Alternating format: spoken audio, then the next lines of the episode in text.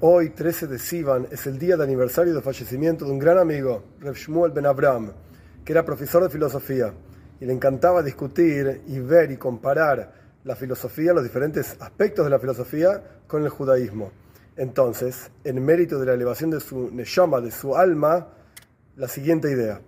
El existencialismo ateo, cuya expresión máxima es Jean-Paul Sartre, explica una cosa muy interesante. No existe una moral que preceda al hombre el hombre, por así decir, está condenado a definirse a sí mismo en forma constante. El hombre no es parte de un todo que tenga algún tipo de definición, sino que él se define a sí mismo momento a momento.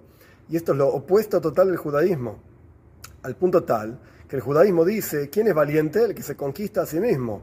Quiere decir que en realidad para el existencialismo, al definirse a sí mismo el hombre, en realidad es como un animalito que está librado y condenado a sus propias pasiones.